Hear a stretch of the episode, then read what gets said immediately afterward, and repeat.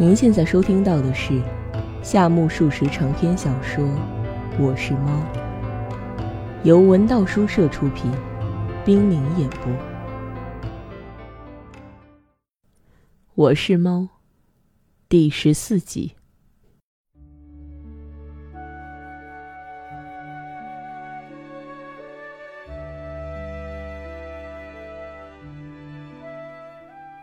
赵丽潜入金田公馆，赵丽二字毋需赘言，无非表明已经到了多次平方的程度。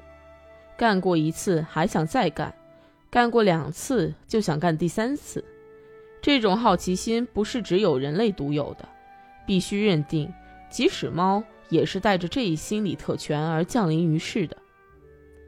我们也和人类一样，反复干过三次以上的事情，就惯之以惯用的词儿。肯定这种行为是生活与进化所必须。假如有人怀疑我为什么这么不住脚的往金田家跑，那么咱家要反问一句：为什么人们从口里吸进烟雾，又从鼻腔里喷出？人类既然毫不羞耻、肆无忌惮地吞吐这种既非充饥也不补血的玩意儿，就请别那么厉声责怪咱家出入于金田家。金田家便是咱家的一支香烟。潜入这个词儿有语病，听起来好像小偷奸夫似的难听。咱家去金田公馆，虽然没有受到邀请，但也绝不是为了偷点煎鱼干，或是跟那只鼻眼抽风似的聚在脸心儿的母哈巴狗幽会。怎么当侦探？哼，天大的笑话！若问咱家世界上干哪一行最下贱，咱家说莫过于侦探和放印子钱的了。不错。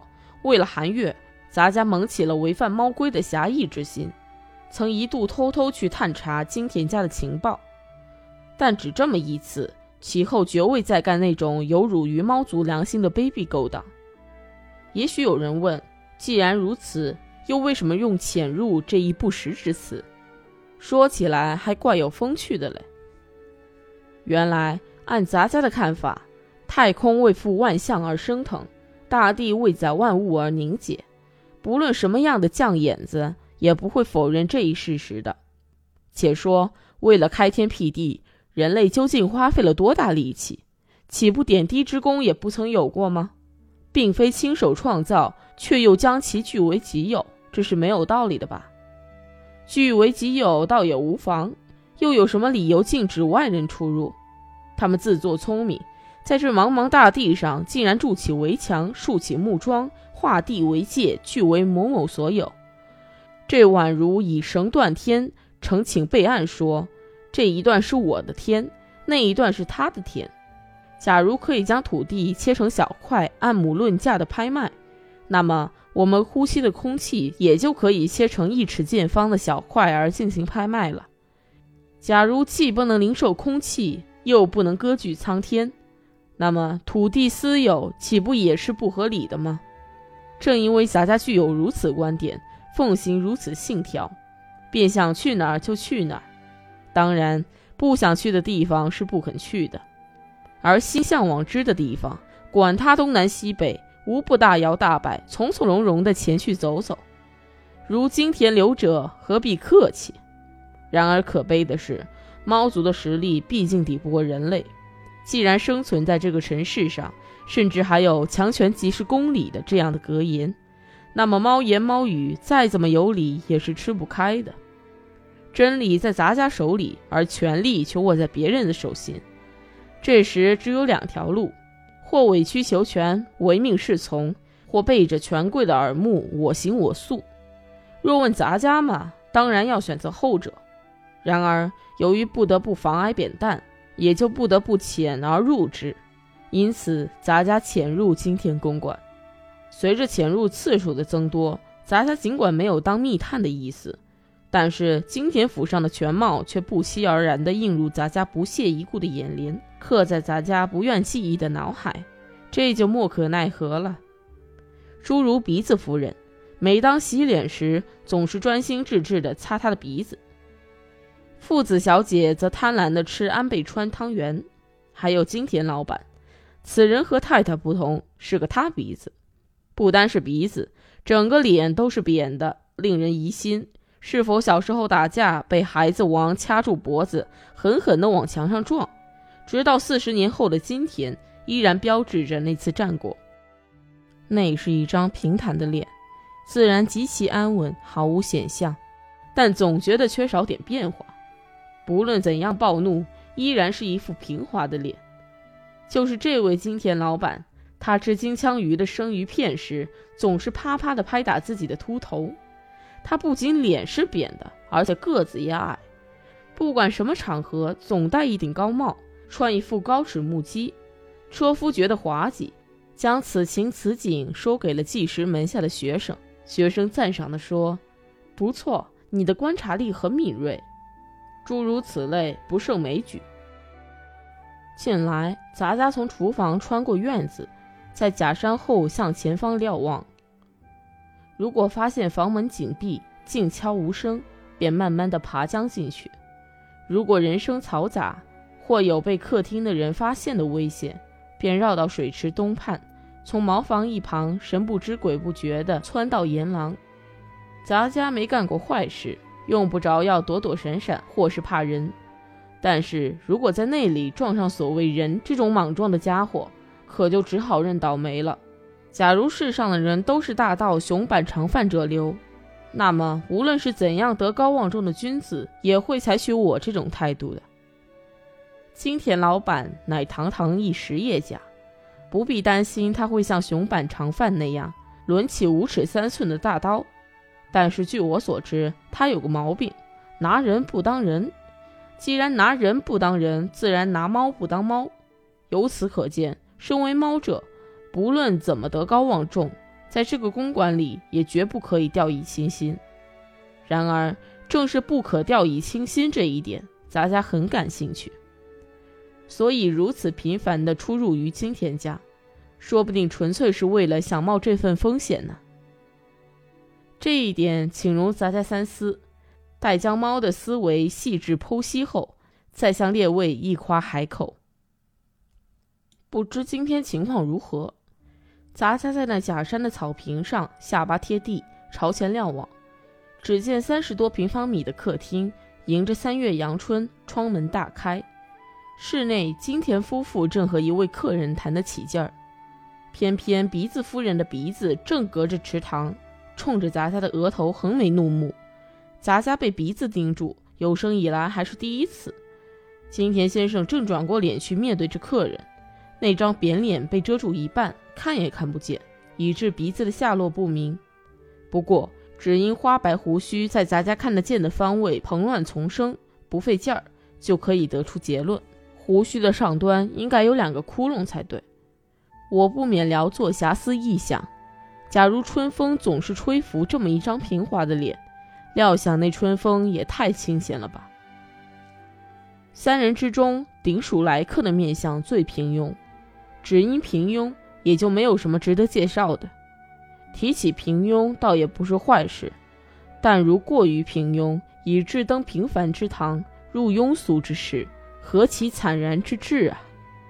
注定要有这么一副无聊尊容而降临于明治盛世的那位来客，究竟是何许人也？如不照例钻进阎廊的地板下领教一下他们的谈话，是不会清楚的。因此。那人曾特意到那个家伙的家里去了解过情况。新田老板依然语气粗野，虽然粗野却不凶恶，言谈也和他的面孔同样的庞大而又平庸。啊，是的，他教过水岛先生。是的，好主意。是的，那个满嘴是的的人便是来宾，不过还没弄出头绪。哦，问苦沙弥呀。难怪弄不出头绪。从前他和我住在一个公寓，他就是那么个蒸不熟、煮不烂的家伙。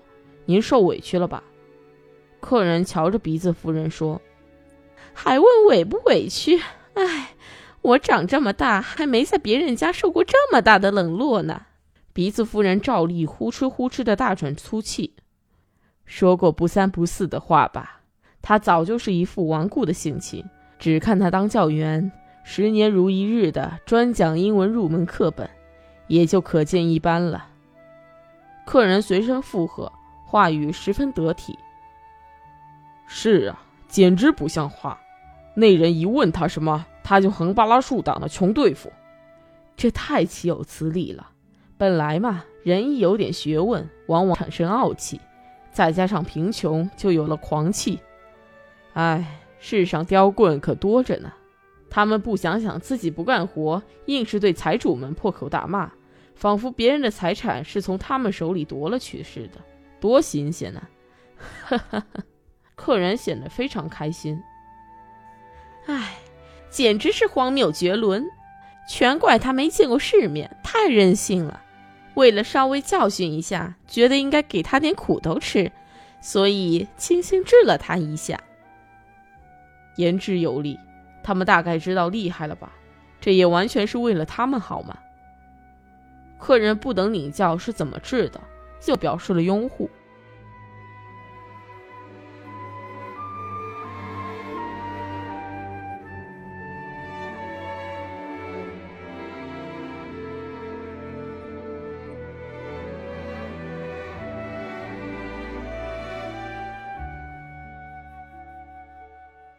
不过，铃木兄，他是个多么顽固的家伙呀！听说他到学校竟然不理福地和金木，你以为他是谨小慎微、默不作声吗？不，据说最近他竟拎着手杖追赶毫无过错的舍下学生。三十多岁的人不要脸，哎，这不是干出那种蠢事了吗？简直是不往正道上走，有点疯了。咦，怎么又胡闹起来了呢？连这位精明的来宾都给搞糊涂了。嗨，仅仅因为设下的学生从他面前走过时说点什么，于是他便突然拎起手杖，光着脚板追了出来。即便偷偷叨咕几句，可他不是个孩子吗？你是个满脸胡须的大人，还是个教师呢？对呀，还是教师呢。客人说罢，青田老板又重复了一句。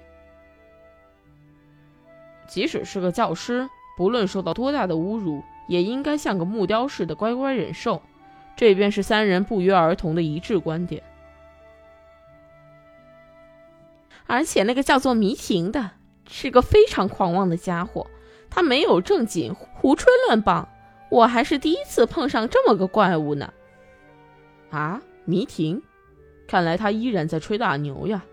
夫人也是在苦沙弥家见他的吗？叫他缠住可吃不消啊！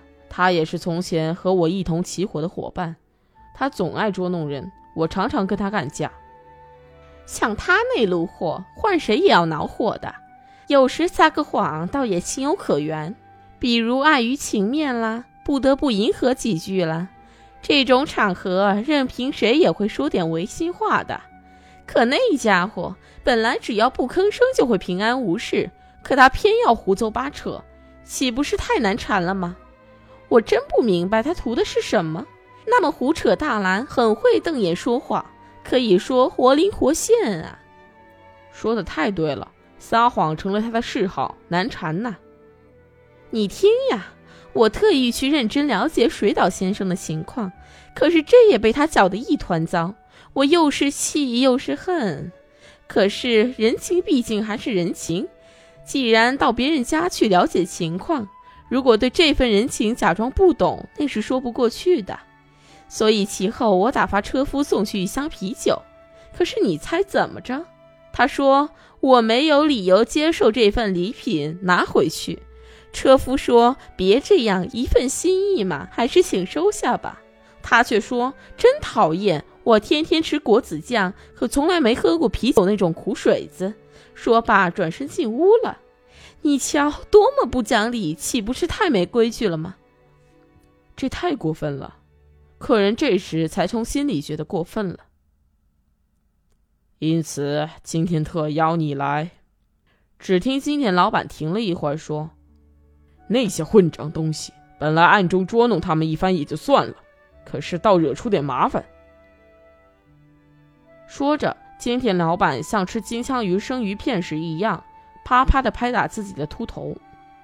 当然，杂家因为在阎廊的地板下，他到底真的拍了秃头没有？按理说是看不见的。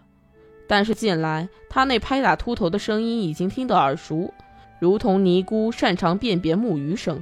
杂家虽然委身于地板之下，只要听清那种声音，立刻就会鉴别出那是金田老板在拍打秃头。因此才有劳于您呢。只要我力所能及，一切都请不客气的吩咐。不管怎么说，我这一次能转到东京工作，全是您煞费苦心的结果呀。于是客人高高兴兴的答应了。听口气，这位客人也是金田老板栽培的人。哦，事情越来越要热闹喽。咱家只因今天天气很好。本不想来，却又来了。万万想不到会有这么好的材料到手，这真是出门打草搂了个兔子。咱家想知道金田老板对来客何事相求，便在岩廊地板下洗耳恭听。苦沙弥这个怪物，不知为什么给水岛出谋划策，挑唆他不要娶金田小姐，是吧，鼻子？岂止挑唆？他说：“天下哪里有这样的混蛋，要娶那个家伙的女儿？韩月兄，娶她可绝对不行哟。”那个家伙，真真无礼，说那种混话了吗？岂止说过，车夫老婆一五一十来报过信了。铃木君，怎么样？你都听见了，很要费些手脚的。糟糕。这种事情和别的事情不同，外人是不该插嘴的。苦沙弥就算糊涂，这一点道理也总该明白的呀。到底这是怎么搞的？